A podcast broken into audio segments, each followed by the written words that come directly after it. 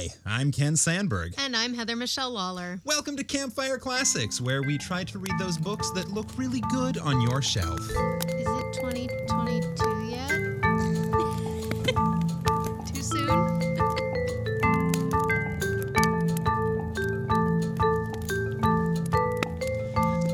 Sadly, yes, too soon. I do think 2021 is off to an exciting start, though. I mean, I'm pretty sure it's been at least 365 days since we celebrated New Year's Eve. At least in my heart and soul, that's what it feels like. No, some of us have aged 365 days. I've had 365 glasses of wine. I don't think I've had quite that many, but... I think maybe, how do you feel?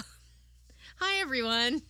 Well, I am very proud to announce that for me, dry January continues. Yes, you're standing strong. I have not had a drink since we toasted the new year minutes after midnight on January 1st. Whereas I, on the night of the Georgia runoff, which went really well, Okay, 2021 does have that going for it. Yeah. So, fuck yes, Stacey Abrams. Fuck yes, Georgia. Thank you for being the coolest state in our nation by far right now. Way to kill it. Like, seriously. But, so that's a good. But, yeah, I just had, like, some wine that night, like, and then the next night, we all know what happened. I'm not going to talk about it because this is not a political podcast. But shit went down, and it wasn't super fun to watch.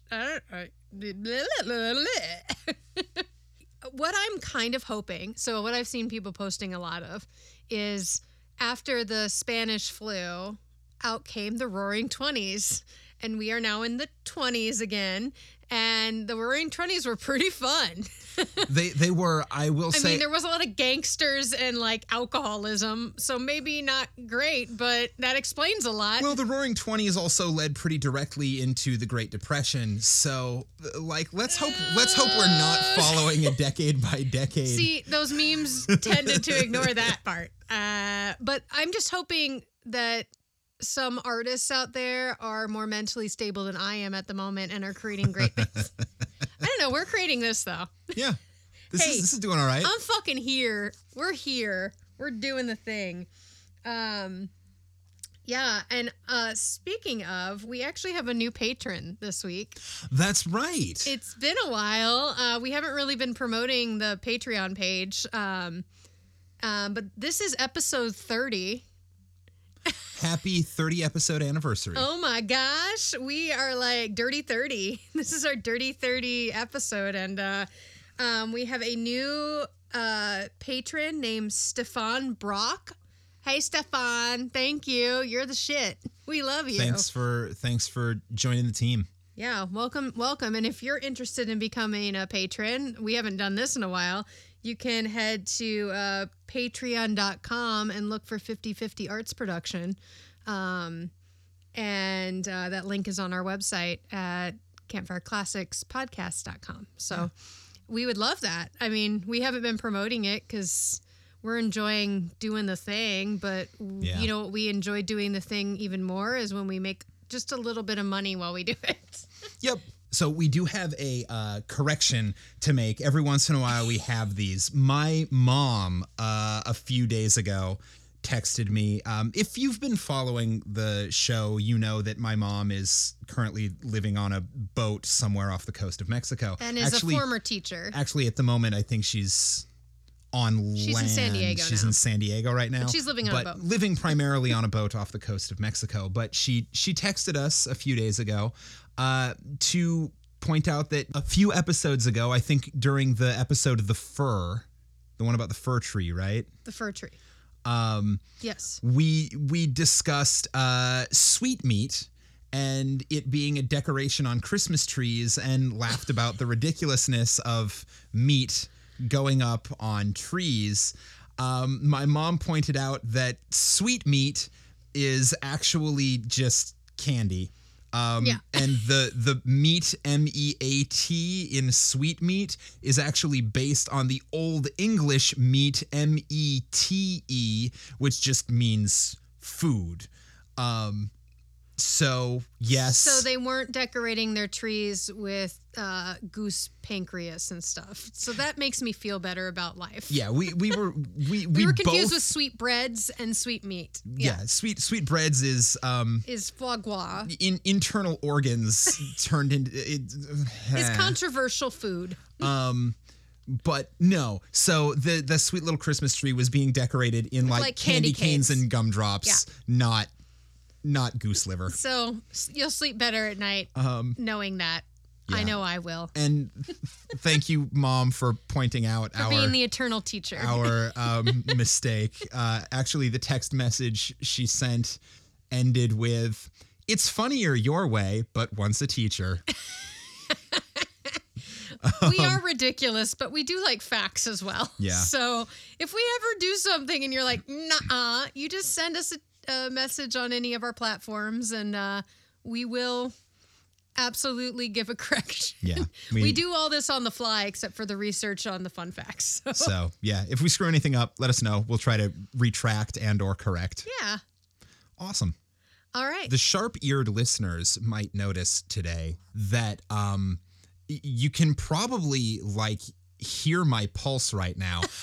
About an hour ago, God. I downed a large turtle mocha cooler from Caribou Coffee, and I'm damn near vibrating off of my chair. That's funny, because I woke up at like 4:00 last night and was awake until 8:30 in the morning. I am halfway through my Caribou iced coffee, and I'm just awake.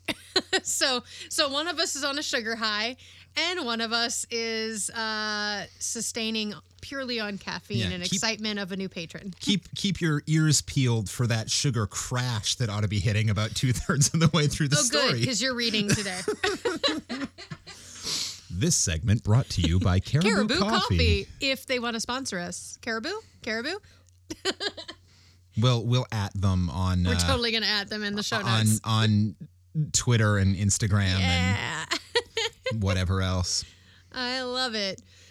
Speaking of your sugar crash, maybe we should get to this story. So get you going. Get to it. Hopefully we can finish this thing before the crash hits. Get her going. All right. So we have a new author this week. Ooh. That's exciting. And it is an author that, well, at least this story, has recently come into public domain because it's 2021. Oh, yes. I suppose we should have done something about this for our first episode of the new year, but happy Public Domain Day, everyone. For 1925. A whole crop of new books and songs and art and whatnot just came into the public domain. Any book, short story, or song written in 1925 is now... public domain. Public domain. I mean, certain recordings of them are not, but the actual material is. So, like, we are super excited for The Muppets' Great Gatsby. Absolutely. I'd also be intrigued by a Muppets Mrs. Dalloway, but I can't imagine that's going to happen. I want to see a Muppets 1984. Like, honestly, right now, just fucking do it. Muppets Animal Farm. Oh my, okay, that's just almost wrong. Which it already kind of is. Oh no. Anyway, okay, so this author, most of his stuff is still under copyright, but this story is not, so you're going to get to read it. So awesome. This is by Richard Horatio Edgar Wallace, or better known as Edgar Wallace.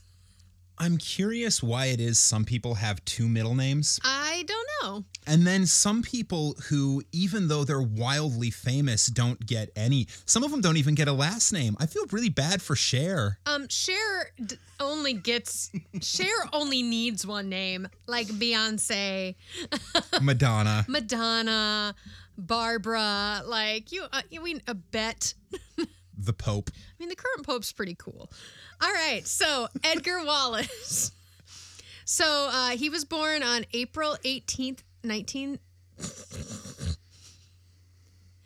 He was born on April 1st, 1875.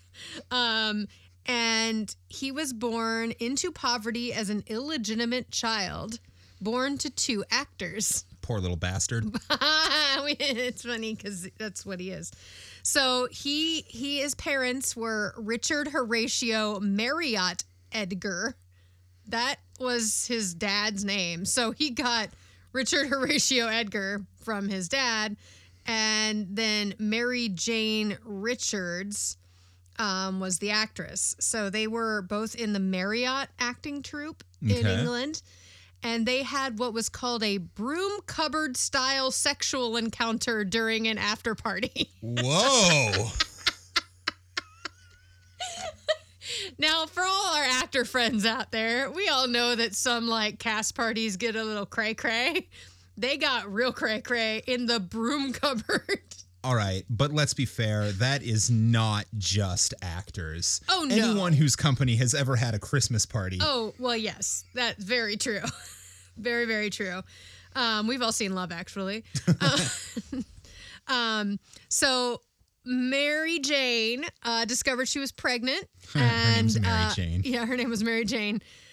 She discovered she was pregnant, and she invented a fictitious obligation in Greenwich, like as in like an acting gig in Greenwich for half a year, and where she obtained a room in a boarding house and lived until her son's birth on April 1st, 1875. So he was also born on April Fool's Day. Oh God, I didn't even put that together. Damn. All right. During her confinement, she asked her midwife to find a couple to foster the child, and she introduced them to the Freemans, a mother of 10 children, whose husband, George Freeman, was a fishmonger. So on April 9th, so eight days after his birth, his mother, Mary Jane, took Wallace to the semi-literate Freeman family, and then made arrangements to visit them often and pay occasionally. So kind of like Fantine and Les Mis. But these people were much nicer than the Thénardiers, I will tell you that right now. All right. But so she was going to send a check to cover his expenses, and he was going to stay there. So her name would stay clean. Wallace had a very happy childhood there, actually, and became very close with Clara Freeman, who was like the oldest daughter of them, and she kind of became a second mother to him. By 1978, so this was like 3 years after he was born, his mother could no longer afford the small sum she'd been paying. So instead of them sending the boy to the workhouse, the Freemans adopted him, which is very nice. All right. They were really awesome people. He, like I said, he had a great childhood, and he never saw his mother again. So mama, go bye-bye. So his foster father, George Freeman, though they were not very well off, he wanted Richard to get a good education. And for a while, he attended St. Alphagene and St. Peter's, which was a boarding school in Peckham. But he was truant, and he left his full-time education at the age of 12. So he's like, mate. This is boring. I don't like school. Yeah. Well, and like, it's really interesting that I think it's because he was a foster, and he displayed high intelligence at a young age. So they wanted to educate him. But he was like, nope, not into it. So by his early teen years, Wallace held down numerous jobs, such as a newspaper seller near Fleet Street. Demon Barber of Fleet Street. I just got excited because it was Fleet Street. He was a milk delivery boy, a rubber factory worker, a shoe shop assistant, and a ship's cook. So he was just working because, it was the 1800s, and little boys could, have full-time jobs because... life. But he was dismissed from one of his jobs when he was a milk runner for stealing money. So that part of his life is kind of like he was just working. He was doing what kids did then, like, they... Sure, there were no child labor laws. There were no child labor laws, and if you weren't in school, you were working. I mean, that's what it was. So by the time he got to age 21, he enlisted in the infantry army. and was a war correspondent for Reuters and the Daily Mail during the Second Boer War. Yes, yeah, so that sort of answers my question right there. How the fuck old is Reuters? Old as hell. Same with the Daily Mail, but yeah, I mean, legitimate. So he registered when his name officially changed was when he registered for the British Army, and he changed his name to Edgar Wallace after the author of Ben-Hur, who is Lew Wallace. So all right. He didn't love the military, and he basically just kept finding ways to be a correspondent. In 1903, he left South Africa and returned to London, and he began writing thrillers to raise income and published some books, including The Four Just Men in 1905, which kind of started him getting going on the crime and thrillers track, as well as he continued to do journalism, poetry, ballads. He then signed with Hodder and Stoughton in 1921, which is, again, he's lived 20,000 lives, so there's 15 years missing, which we could go on and on about. But 1921 is when he became internationally recognized. Huh. So he had a couple firsts. Wallace was the first British crime novelist to use policemen as his protagonists, rather than amateur sleuths. Huh. So instead of having, Sherlock Holmes or, a Miss Marple or whatever. He used the actual police force. Constable whoever. Yes, yeah. Huh. That's cool. So he sort of created the police procedural genre. He might be the reason Law and Order SVU and Law and Order and all those Law and Orders exist, yes. Huh.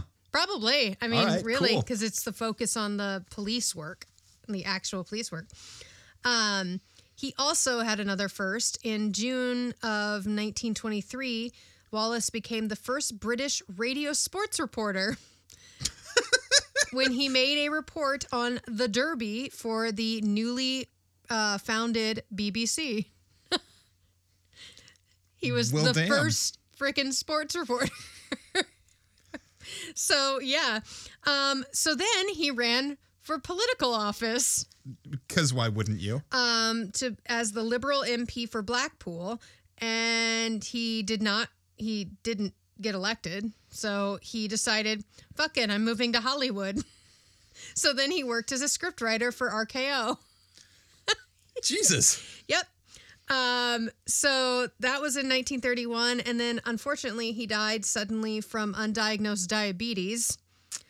During the initial drafting of King Kong, which he was a writer on. Yep. Huh. So to sum up, again, I know we're going to read him again because of this next statement. Wallace was such a... that statement. Wow. That was a... The eloquence... And I am very creativity articulate. In that phrase makes me want to know who came up with that. I need more coffee. Wallace was such a prolific writer that one of his publishers claimed that 1/4 of all the books in England were written by him. As well as journalism, Wallace wrote screenplays, poetry, historical, nonfiction, 18 stage plays, 957 short stories, and over 170 novels. 12 in 1929 alone. More than 160 films have been made of Wallace's work. How is it possible that I am hearing about him for the first time right now? Right? Part of the problem is, he sold over 50 million copies of his combined works in various editions, and The Economist described him as one of the most prolific thriller writers of the 20th century, although a great majority of his books are out of print in the UK, but can be read in Germany. So a bunch of his books just kind of disappeared. So much like David Hasselhoff. Oh, God. This man is now turning in his grave. When the English-speaking world failed to appreciate his greatness, the Germans picked up the flag. I guess so. So thank you, Germany, even though... Although this is... Wait, he died in the 30s. So this is pre-Hitler Germany. So that's good. So it means the book survived. Apparently the books survived the burnings. Apparently. Or maybe the books in England were transferred there after to try and help restore their libraries, and the British forgot to publish them again. Oh, that's what it is. Edgar Wallace simply, his books replaced all of the books that were burned in Germany. And that's why Germany only has Edgar Wallace books, apparently. Anyway, that's the beginning of Edgar Wallace. So let me tell you, this man had 50 lives, and he died relatively young. Pretty incredible. So let's get down to business. Today, you will be reading, as I said, a story that just came into public domain as of 10, 11, 12 days ago. Yeah, it depends on when this episode goes live. Yeah, whatever. Whatever day it is, it's sometime in 2021. And you will be reading The Strange Case by Edgar Wallace. All right. Let's start this fire. Let's do it. Oh, it's toasty. The Strange Case, from the collection The Mind of Mr. J.G. Reader, by Edgar Wallace. In the days of Mr. Reader's youth, which were also the days when hansom cabs plied for hire and no gentleman went abroad without a nosegay in the lapel of his coat. What's a nosegay? I'm sorry. What? You can look it up if you want, but no, I assume it's a flower. So you can smell it. Because when things are stinky on the street, you can just be like, is also what snuff was used for. You can look up the term if you want, but I assume that's what it is. I kind of do. I'm sorry. I know we just started, and I hate to stop in the first sentence. Off to a good start. A nosegay, posy, or toosie-moosey. Toosie-moosey? Toosie-moosey is a small flower bouquet typically given as a gift. They've existed in some form since medieval times, where they were carried or worn around the head or bodice. So yeah, I mean, they were held so as you were walking through the street, so you wouldn't smell the shit and garbage and everything. But toosie-moosey, or a nosegay, or a posy. Interesting. Yeah, toosie-moosey. TUSSIE-MUSSIE. Toosie-moosey. Toosie-moosey. Or possibly tussie-mussy. Tussie-mussy. Either way, I'm bringing that term back. Great. I will never again leave the house without my toosie-moosey. Or your tussie-mussy. Or my musty hussy. Do you have a musty hussy somewhere? We're going to talk about this. That actually doesn't sound like it smells very good. It doesn't. It sounds pretty gross. So in all of the excitement over the term nosegay, I think we lost sight of the fact that the narrator just called Mr. Reader old. So I'm going to start back from the beginning. Just start from the beginning. In the days of Mr. Reader's youth, which were also the days when hansom cabs plied for hire and no gentleman went abroad without a nosegay in the lapel of his coat, he had been sent, in company with another young officer from Scotland Yard, to arrest a youthful inventor of Nottingham who earned more than a competence by methods which were displeasing to Scotland Yard. Not machines nor ingenious contrivances for saving labor did this young man invent, but stories. Oh, is this... I feel like we're about to learn about Robin Hood. In Nottingham. And they were not stories in the accepted sense of the word, for they were misstatements designed to extract money from the pockets of simple-minded men and women. So he lied to people to get money from them. He's a con man. So he's Donald Trump. He's a con man. Great. Mr. Eiter employed no fewer than 25 aliases and as many addresses in the broadcasting of his fiction, and he was on his way to amassing a considerable fortune when a square-toed nemesis took him by the arm and led him to the seat of justice. Bye! An unsympathetic judge sent Mr. Eiter to 7 years penal servitude. Oh, I hope Trump gets some penal servitude. Penal servitude just sounds like he joined a BDSM cult. An unsympathetic judge sent Mr. Eider to 7 years penal servitude, describing him as an unconscionable swindler and a menace to society, at which Willie Eider smiled, for he had a skin beside which the elephant's was gossamer silk. Mr. Reader remembered the case chiefly because the prosecuting attorney, commenting upon the various disguises and subterfuges which the prisoner had adopted, remarked upon a peculiarity which was revealed in every part which the convicted had played: his inability to spell Abel, which he invariably wrote as though he were naming the victim of Cain's envy. Okay. So we have a con man who has a bunch of aliases and swindles money out of people and can't spell. Yeah, well, he can't spell the word Abel. He always spells it like the name Abel instead of the word Abel. I'm just lining it up. Keep going. There is this identity to be discovered in every criminal, however ingenious he may be, the advocate had said. Whatever his disguise, no matter how cleverly he dissociates one role or pose from another, there is a distinguishable weakness common to every character he affects, and especially is this observable in criminals who live by fraud and trickery. This Mr. Reader remembered throughout his useful life. Few people knew that he had ever been associated with Scotland Yard. He himself evaded any question that was put to him on the subject. It was his amiable trait to pretend that he was the veriest amateur and that his success in the detection of wrongdoing was to be traced to his own evil mind that saw wrong very often where no wrong was. So they're saying this detective was only a detective because he himself evil? No, this detective said that he was only good at being a detective because he himself was evil. Oh. Or had an evil mind. Okay.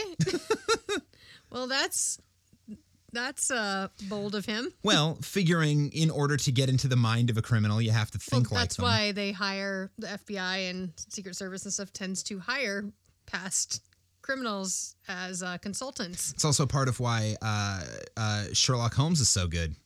How do you track a sociopath? Yep. You got to think like him. Yep. I guess. All right. Cool. He saw wrong in so many apparently innocent acts of man that it was well for his reputation that those who were acquainted with and pitied him because of his seeming inadequacy and unattractive appearance did not know what dark thoughts filled his mind. Whoa. Oh, no. Where is this going? I don't know. There was a very pretty girl who lived in Broccoli Road at a boarding house. Broccoli. Does it smell like food? No. Okay. It's like, that's a weird name for a street. It's broccoli, not broccoli. Oh. I forgot we're in England. Broccoli. There was a very pretty girl who lived in Broccoli Road at a boarding house. He did not like Miss Margaret Bellman because she was pretty, but because she was sensible, two terms which are, as a rule, antagonistic. He liked her so well that he often traveled home on the cars with her, and they used to discuss the Prince of Wales, the Labour government, the high cost of living, and other tender subjects with great animation. It was from Miss Bellman that he learned about her fellow boarder, Mrs. Carlin, and once he traveled back with her to Brockley, a frail, slim girl with experience in her face and the hint of tragedy in her fine eyes. So it happened that he knew all about Mr. Harry Carlin long before Lord Sellington sent for him, for Mr. Reader had the gift of evoking confidences by the suggestion rather than the expression of his sympathy. Well. So he's also quite good at reading people and playing people. Yeah. She spoke of her husband without bitterness, but also without regret. She knew him rather well, despite the shortness of their married life. She hinted once and inadvertently that there was a rich relation to whose wealth her husband would be heir if he were a normal man. Her son would, in due course, be the possessor of a great title, and penniless. What? He'd have a title but no money? Apparently. Well, I guess that's kind of like that unsolved mystery case we watched where that, like, Duke or something. Like, oh, yeah, the French guy who had a title but is... because he'd lost all his money. Yeah. Like, well, I mean, that's the thing. A lot of old money doesn't... they don't actually have any money. Old money is actually often the absence of money, but you don't have the money, you have the trappings of money. You have the name. She was at such pains to rectify her statement that Mr. Reader, suspicious of peerages that come to Brockley, was assured of her sincerity, however great might be her error. What's peerages? Peerage. Peers as a class, those holding a hereditary or honorable title. Okay, so friends of a certain stature. Yeah. Later, he learned that the title was that borne by the Right Honorable the Earl of Sellington and Manford. There came a slack time for the public prosecutor's office when it seemed that sin had gone out of the world, and Mr. Reader sat for weeks on end in his little room twiddling his thumbs or reading the advertisement columns of the Times or drawing grotesque men upon his blotting pad. Is he just creating his at-home Grindr account? Like, what's so I assume that what is meant is that grotesque and like the style of art. Well, I assume just like they're really bad drawings. Oh. Like he's doing like little stick figures. Because there's also, isn't there a grotesque style of art that is like very like almost gothic? Like yeah. My assumption is that he's just really bad at drawing. He's just really bad, but I like the version. I like that he's drawing his own porn. Yeah. He's just like, I'm just twiddling my thumbs and searching on my own homemade Grindr account. This does predate Pornhub. It sure does. So he's got to keep himself... It predates the BBC. Got to keep yourself entertained somehow. Gotta find a way. He's not just twiddling his thumbs. He's drawn a bunch of musty hussies. Mr. Reader sat for a week on end in his little room, twiddling his thumbs or reading the advertisement columns of the Times or drawing grotesque men upon his blotting pad, varying these performances with the excursions he was in the habit of making to those parts of London which very few people chose for their recreation. See, I'm telling you, he was drawing his musty hussies and then he was off to London to, like, meet them. To visit his musty hussies. Get down with the musty hussies. He loved to... Oh, no. Oh, no. Oh, no. He loved to poke about the slum areas which lie in the neighborhood of the great Surrey docks. Yeah, you get down where the sailors get down. That's where all the hussies are. Poking his musty hussies. Poking his musty hussies on the docks. He was not averse from frequenting the north side of the river, again in the dock areas. But when his chief asked him whether he spent much time at Limehouse, Mr. Reader replied with a pathetic smile. No, sir, he said gently. I read about such places. I find them infinitely more interesting in the pages of a... novel. What's the Limehouse? Is that like the giddy up house? Like, what is... Oh, that is the name of the district by the docks. Limehouse is a regenerated former dockland area where housing is in converted warehouses. So now it has been converted into like housing and stuff. But like back in like the days, it was like a dirty dockside area. Yeah. Yeah. Now it's like where you can buy like really expensive lofts. Of course. Yeah. Like now it is basically the meatpacking district of New York. It's the part of town that used to be super sketch. Super sketch. now you have to have a trust fund to live there. Now it has a yacht-filled marina. Fucking white people. I read about such places. I find them infinitely more interesting in the pages of a novel. Yes, there are foreigners there, and I suppose foreigners are romantic, but even they do not add romance to Limehouse, which is the most respectable and law-abiding corner of the East End. So that's saying something. One morning, the public prosecutor sent for his chief detective, and Mr. Reader obeyed the summons with a light step and a pleasant sense of anticipation. "Go over to the Foreign Office and have a talk with Lord Sellington," said the prosecutor. "He is rather worried about his nephew, Harry Carlin. Do you know the name?" Mr. Reader shook his head. For the moment, he did not associate the pale girl who typed for her living. "He's a pretty bad lot," explained the prosecutor, "and unfortunately he's Sellington's heir. I rather imagine the old gentleman wants you to confirm his view." "Dear me," said Mr. Reader, and stole forth. Lord Sellington, Undersecretary of State for Foreign Affairs, was a bachelor and an immensely rich man. He had been rich in 1912 when, in a panic due to certain legislation which he thought would affect him adversely as a great landowner, he sold his estates and invested the larger bulk of his fortune, against all expert advice, in American industrial stocks. Oh my God. Fucking American real estate assets. The war had tripled his possessions. Heavy investments in oil lands had made him many times a millionaire. He was a philanthropist, gave liberally to institutions devoted to the care of young children. He was the founder of the Eastleigh Children's Home and subscribed liberally to other similar institutions.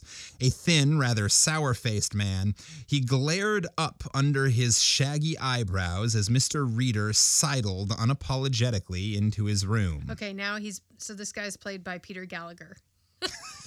And he's got fuzzy, like young Peter Gallagher, like while you were sleeping, Peter Gallagher.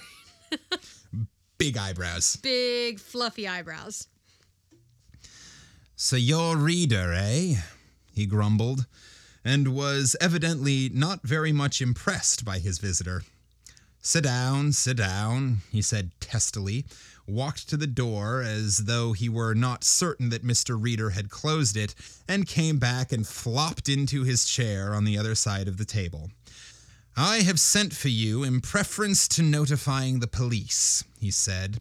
"Sir James speaks of you, Mr. Reader, as a gentleman of discretion." Oh, he's a policeman, sketchy policeman. Mr. Reader bowed slightly, and there followed a long and awkward pause, which the undersecretary ended in an abrupt, irritable way. "I have a nephew, Harry Carlin." I like to think that he just farted to break the silence, and then... Mr. Reader bowed slightly, and there followed a long and awkward pause, which the undersecretary ended in an abrupt, irritable way.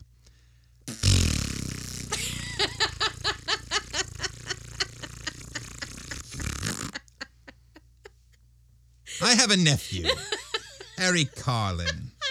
Do you know him?" "I know of him," said Mr. Reader truthfully. In his walk to the Foreign Office, he had remembered the deserted wife.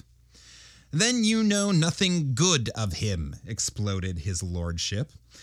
The man is a blackguard, a waster, a disgrace to the name he bears. If he were not my brother's son, I would have him under lock and key tonight, the scoundrel. I have 4 bills in my possession. He stopped himself, pulled open a drawer, savagely, took out a letter and slammed it on the table. "Read that," he snapped. This guy's very intense. He's cranky. He's cranky and he's got gas. I'd be cranky too. Yeah, it makes you cranky. Mr. Reader pulled his glasses a little further up his nose. He always held them very tight when he was really using them, and perused the message. It was headed, "The Eastleigh Home for Children," and was a brief request for £5,000, which the writer said he would send for that evening. It was signed Arthur Lassard. "You know Lassard, of course," said his lordship. "He is the gentleman associated with me in my philanthropic work. Certain monies were due for land which we purchased adjoining the home.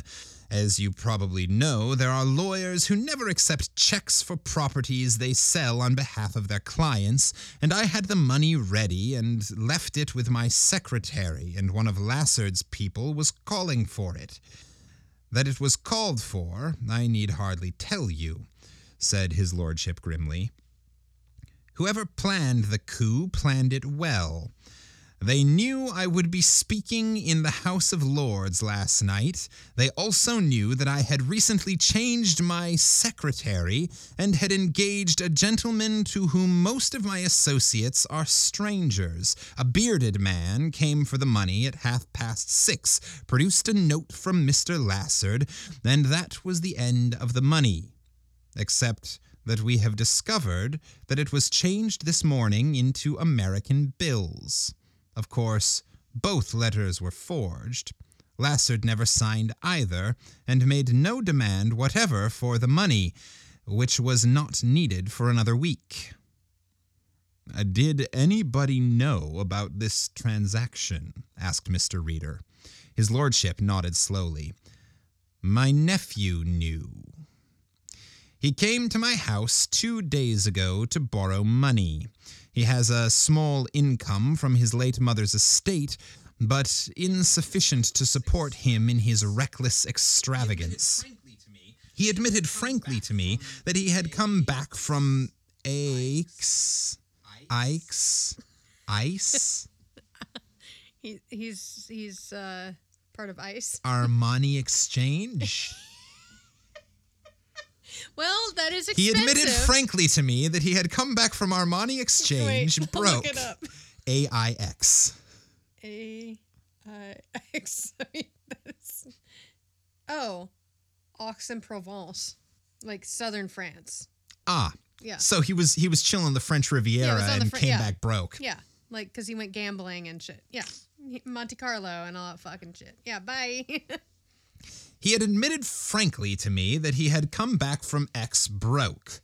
How long he had been in London I am unable to tell you, but he was in my library when my secretary came in with the money which I had drawn from the bank in preparation for paying the bill when it became due.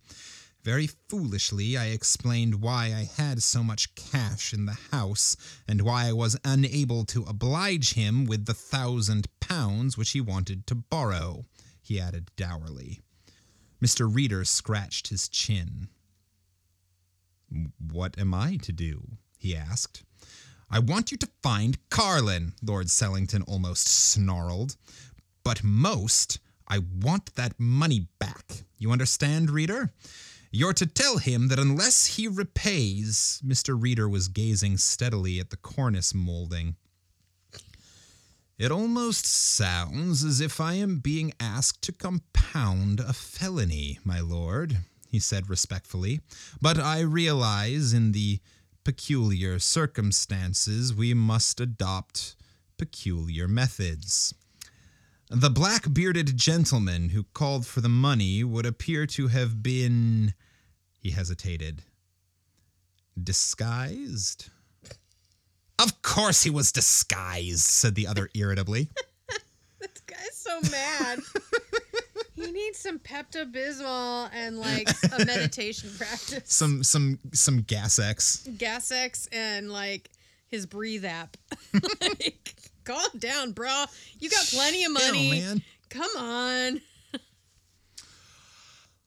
One reads of such things, said Mr. Reader with a sigh, but so seldom does the bearded stranger appear in real life. Will you be good enough to tell me your nephew's address? Lord Sellington took a card from his pocket and threw it across the table. It fell to the floor, but he did not apologize. Because he's an asshole. He was that kind of man. Yeah, exactly. German Mansions, said Mr. Reader as he rose. I will see what can be done. Lord Sellington grunted something that might have been a tender farewell, but probably was not. It probably was a fart. German Mansions, said Mr. Reader as he rose. I will see what can be done.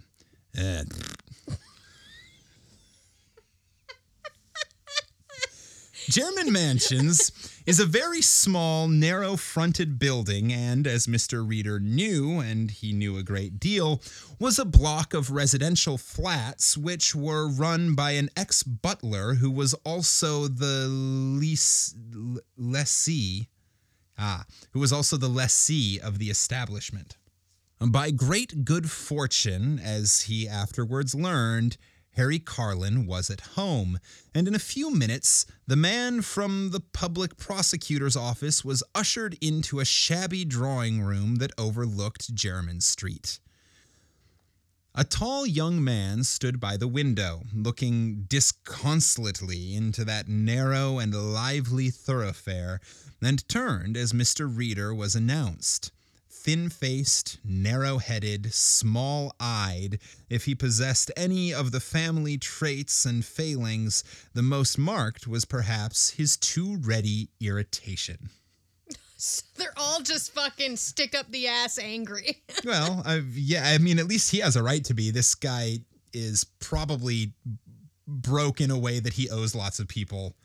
Money. But didn't he just steal a bunch of money from his uncle? Maybe. We don't know. We know that two letters were forged, yeah. But it could be that someone else stole it before he got a chance to steal it. That's probably true, and that's also why he's got a big stick up his ass.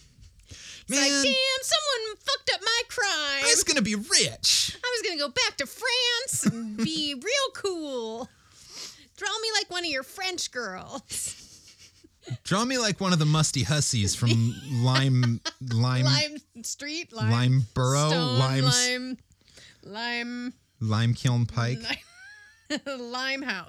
Yeah. That place. Draw me like one of your musty hussies from Limehouse. Yeah. Mr. Reader saw through an open door a very untidy bedroom, caught a glimpse of a battered trunk covered with continental labels. Well, what the devil do you want? Demanded Mr. Carlin, yet in spite of his tone, there was an undercurrent of disquiet which Mr. Reader detected. May I sit down? Said the detective, and without waiting for an invitation, pulled a chair from the wall and sat down gingerly, for he knew the quality of the lodging house chairs.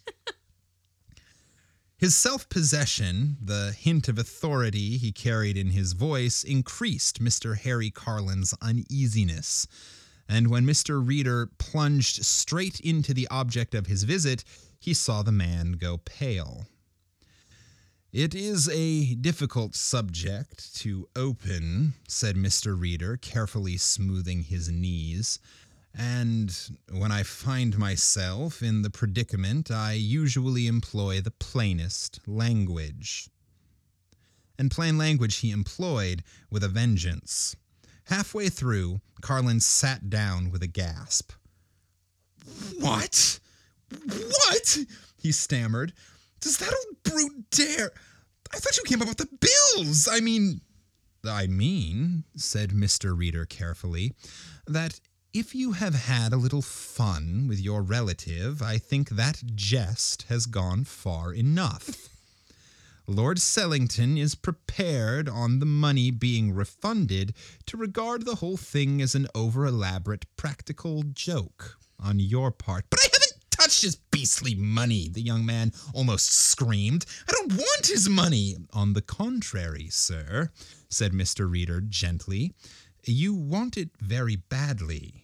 You left the Hotel Continental without paying your bill. You owe some £600 to various gentlemen from whom you borrowed that amount. There is a warrant out for you in France for passing checks which are usually described by the vulgar as, dud. So he's Frank Abagnale of his time. Yep. Like, years before Frank Abagnale and Catch Me If You Can, like, he's just, like, going around France. And trust me, you don't want to get arrested in France, because those jail cells back in the day were not great. No. Indeed. Again, Mr. Reader scratched his chin and looked thoughtfully out the window. Indeed, I know no gentleman in Germyn Street who is so badly in need of money as your good self. Carlin would have stopped him, but the middle-aged man went on remorselessly.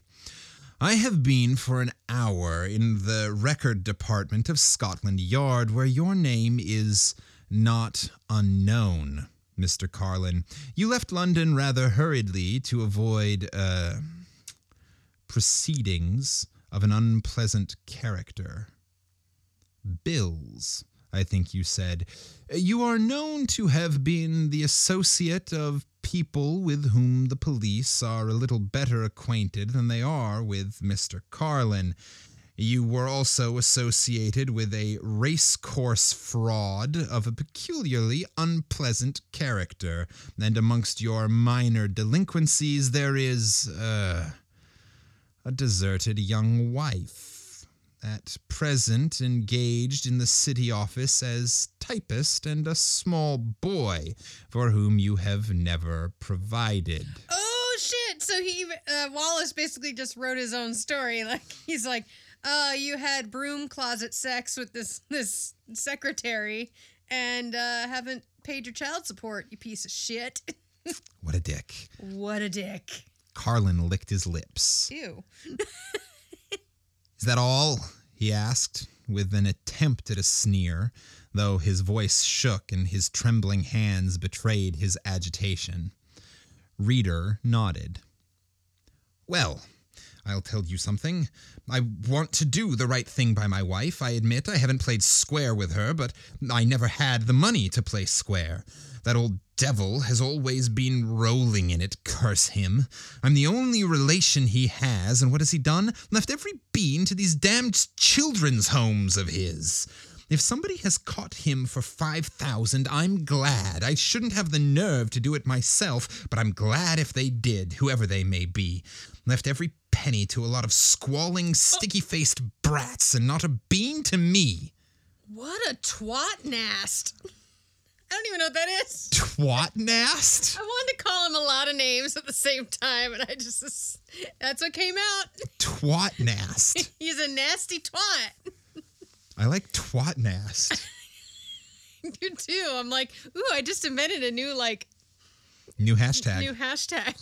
Hashtag twat-nast. Mr. Reader let him rave on without interruption until at last, almost exhausted by his effort, he dropped down into a deep chair and glared at his visitor. Tell him that, he said breathlessly. Tell him that. Mr. Reader made time to call at the little office in Portugal Street, wherein was housed the headquarters of Lord Sellington's various philanthropic enterprises. I'm going to guess these philanthropic enterprises ain't so philanthropic. I think it's a shell corporation. Yeah, something like that. Mr. Arthur Lassard had evidently been in communication with his noble patron, for no sooner did Reader give his name than he was ushered into the plainly furnished room where the superintendent sat. It was not unnatural that Lord Sellington should have his assistant in the good works, so famous an organizer as Mr. Arthur Lassard. Mr. Lassard's activities in the philanthropic world were many. A broad-shouldered man with a jolly red face and a bald head, he had survived all the attacks which come the way of men engaged in charitable work, and was not particularly impressed by a recent visit he had had from Harry Carlin. "I don't wish to be unkind," he said, "but our friend called here on such a lame excuse that I can't help feeling that his real object was to secure a sheet of my stationery. I did, in fact, leave him in the room for a few minutes, and he had the opportunity to purloin the paper if he desired." He got that watermark shit. He's like, yeah, now I can pretend I'm this, and yep. Smooth. "What was his excuse?" asked Mr. Reader, and the other shrugged. "He wanted money. At first he was civil and asked me to persuade his uncle. Then he grew abusive, said that I was conspiring to rob him, I and my infernal charities." He chuckled, but grew grave again. "The situation is mysterious to me," he said. "Evidently Carlin has committed some crime against his lordship, for he is terrified of him." "You think Mr. Carlin forged your name and secured the money?" The superintendent spread out his arms in despair. "Who else can I suspect?" he asked. Mr. Reader took the forged letter from his pocket and read it again. "I've just been on the phone to his lordship," Mr. Lassard went on. "He is waiting, of course, to hear your report, and if you have failed to make this young man confess his guilt, Lord Sellington intends seeing his nephew tonight and making an appeal to him. I can hardly believe that Mr. Carlin could have done this wicked thing, though the circumstances seem very suspicious. Have you seen him, Mr. Reader?" "I have seen him," said Mr. Reader shortly. "Oh, yes, I have seen him." Mr. Arthur Lassard was scrutinizing his face as though he were trying to read the conclusion which the detective had reached, but Mr. Reader's face was notoriously expressionless. He offered a limp hand and went back to the undersecretary's house. The interview was short and, on the whole, disagreeable. "I never dreamt he would confess to you," said Lord Sellington with ill-disguised contempt. "Harry needs somebody to frighten him, and my God, I'm the man to do it. I'm seeing him tonight." Uh-oh. A fit of coughing stopped him, and he gulped savagely from a little medicine bottle that stood on his desk. "I'll see him tonight," he gasped, "and I'll tell him what I intend doing. I've spared him hitherto because of his relationship and because he inherits the title. But I'm through. Every cent I have goes to charity. I'm good for 20 years yet, but every penny..." He stopped. He was a man who never disguised his emotion, and Mr. Reader, who understood men, saw the struggle that was going on in Sellington's mind. "He says he hasn't had a chance. I may have treated him unfairly. We shall see." He waved the detective from his office as though he were dismissing a strange dog that had intruded upon his privacy, and Mr. Reader went out reluctantly, for he had something to tell his lordship.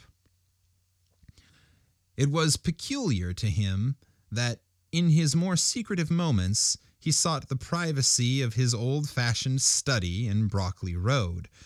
For 2 hours he sat at his desk calling a succession of numbers, and curiously enough, the gentlemen to whom he spoke were bookmakers. Most of them he knew. In the days when he was the greatest expert in the world on forged currency notes, he had been brought into contact with a class which is often the innocent medium by which the forger distributed his handicraft, and more often the instrument of his detection. Bookmakers as in, like, book Bookies? Like bookkeepers. For like gambling. For gambling, and for like horse racing. For stocks, yeah. For all that stuff. Okay, yep. It was a Friday, a day on which most of the principals were in their office till a late hour. At 8 o'clock, he finished, wrote a note, and phoning for a messenger, sent his letter on its fateful errand.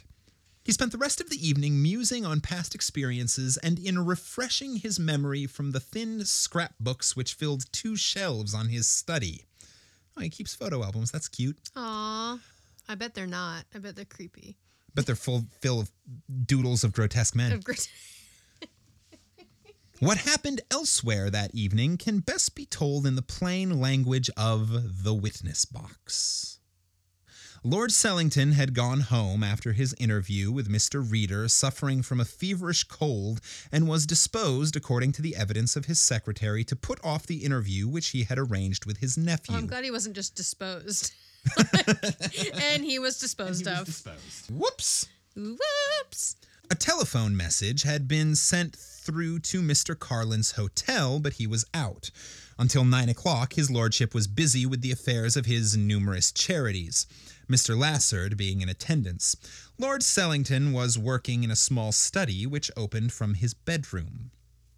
At 9:15, Carlin arrived and was shown upstairs by the butler, who subsequently stated that he heard voices raised in anger.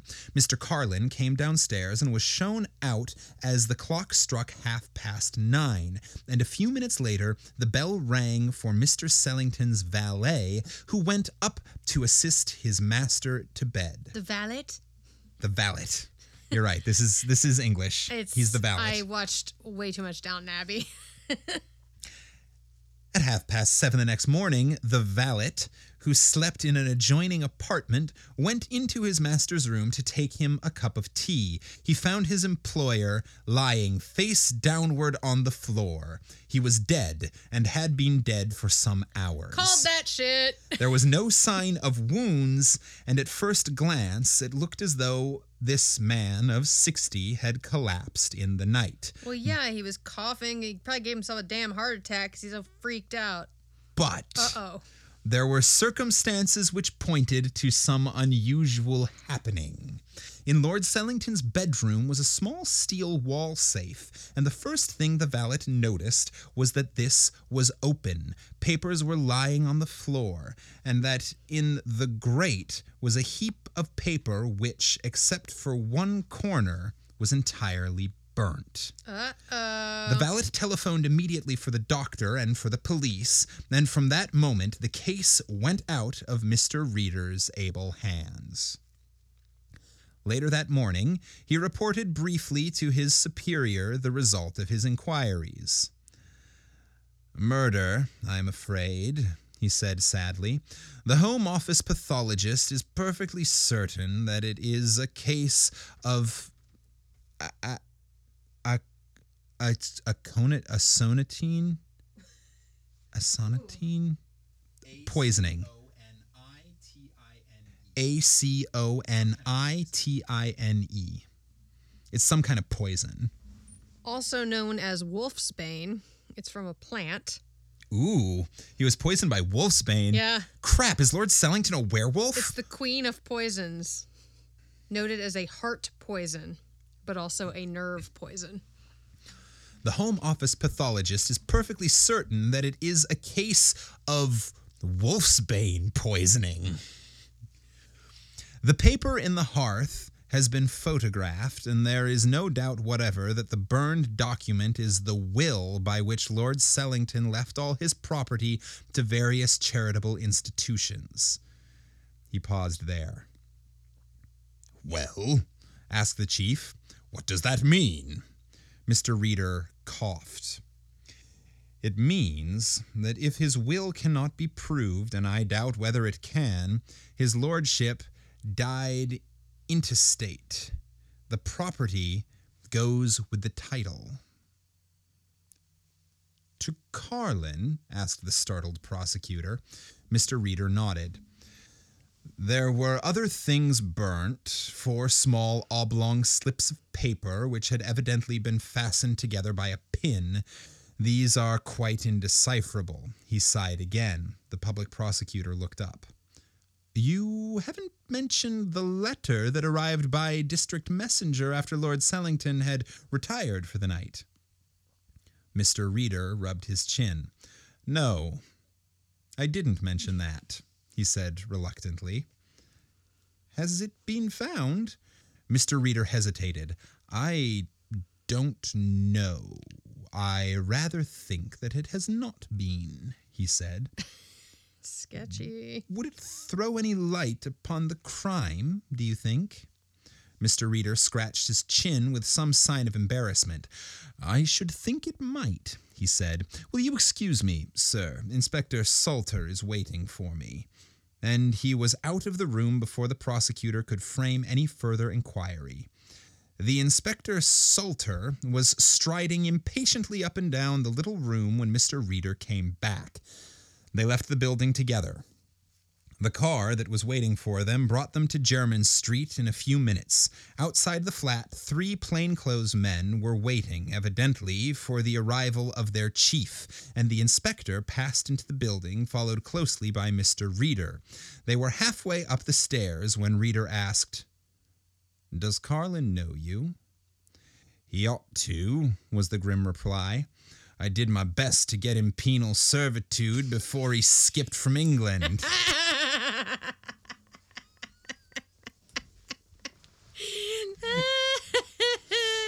Penal servitude. Well, it really is. Nice. It's either a BDSM club or it's like prison.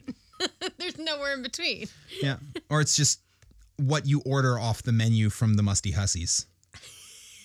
What you here for, love? Penal servitude. Penal servitude, please. Twice.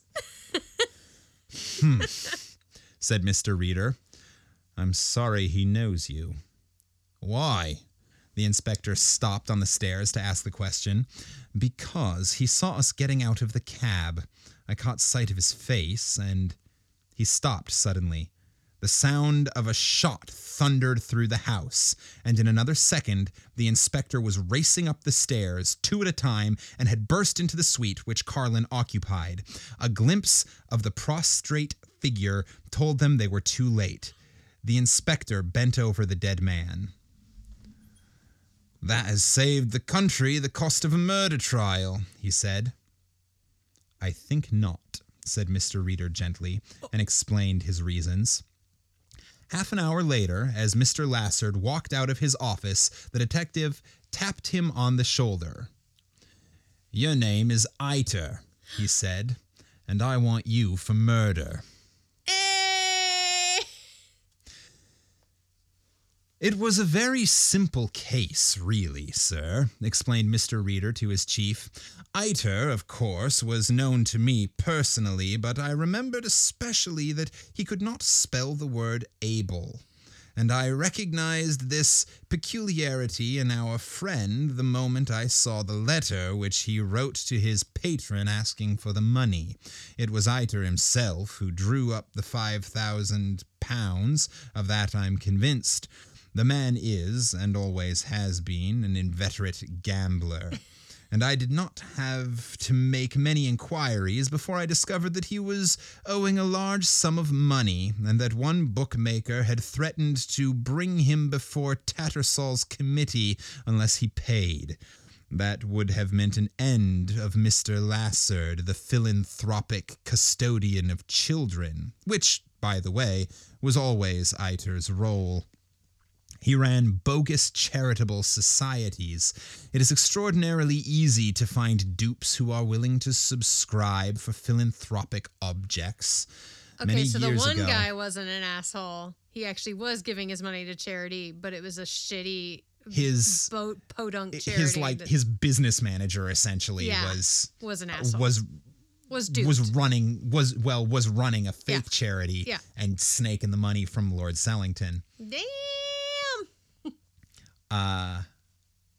Many years ago, when I was a young man, I was instrumental in getting him 7 years.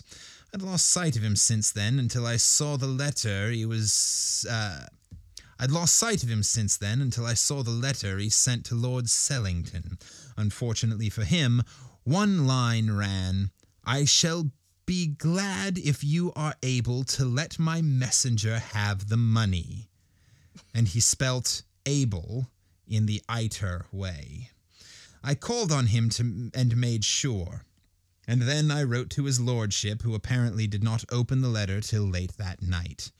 Iter had called on him earlier in the evening and had had a long talk with him. I only surmised that Lord Sellington had expressed a doubt as to whether he ought to leave his nephew penniless, scoundrel though he was, and Iter was terrified that his scheme for getting possession of the old man's money was in danger of failing. Moreover, my appearance in the case had scared him.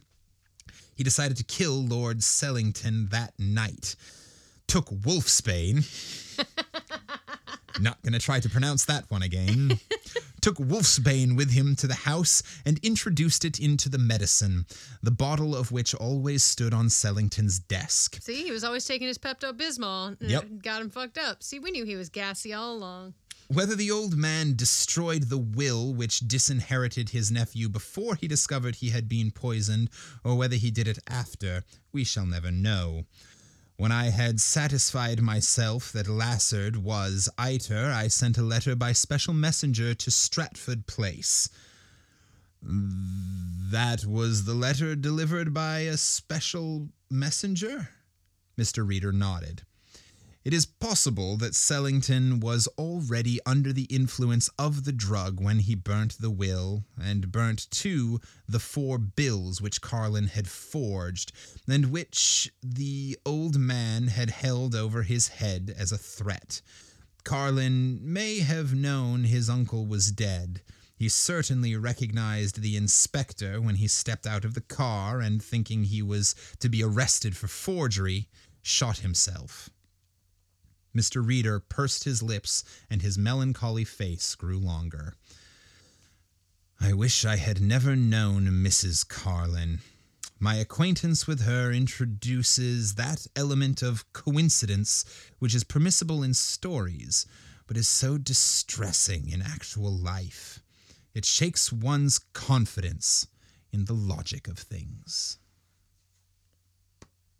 The end. Well, damn. Old man Reader telling of the tales of his detective days. Yeah. And the musty hussies and the Limehouse and the farting philanthropist. Gaseous philanthropist. No, flatulent philanthropist. Flatulent philanthropist. There's a warm up. The tale of the flatulent philanthropist. If we now this is in public domain. If we ever make a play or a movie of it, I think that's the title. The folly of the flatulent philanthropist. And his musty hussies. Well, that was fun. That was cool. I did not know where that was going. I remembered the beginning, like the whole setup of like this is the tale, but then I like kind of thought we were onto a different case until about halfway through. I'm like, oh, he's retelling the tale of when he found this guy. Yeah, but then I was like, which one is it? Mm-hmm. Who is the guy? But yeah, that was fun. I like Wallace. That's good stuff. That's some sketchy detective work. I like it. Yeah. But again, he didn't do anything bad. He was just like kind of, he was doing the undercover thing almost. Like he was saying he was a detective, but he wasn't there under a official capacity. Well, he's also clearly, he's the cop who doesn't mind hanging out in the rough neighborhoods. Yeah. Mr. J.G. Reader, welcome to the public domain. But not J.G. Wentworth. I don't remember. No, not that. Don't call J.G. Wentworth. No. Mr. Reader, welcome to the public domain. Mr. Wallace, welcome to Campfire Classics. Welcome, Mr. Wallace. That was kind of welcome, sexy. Mr. Wallace. Happy birthday, Mr. Wallace. Cuckoo, cuckoo. And we're off the rails. Yeah, so if you like what you hear, share it. Last week we released a new True Crimes and a Lie, so you can check that out if you missed that. And we are on all your podcast platforms. You can also find us on Instagram, Twitter, Facebook, and a TikTok, because we're cool. Because now we're... No, I was going to say because we're grown-ups, but no, it's... We are grown-ups. Because we're children. So you can find us on TikTok. TikTok's actually really addictive. I'm obsessed.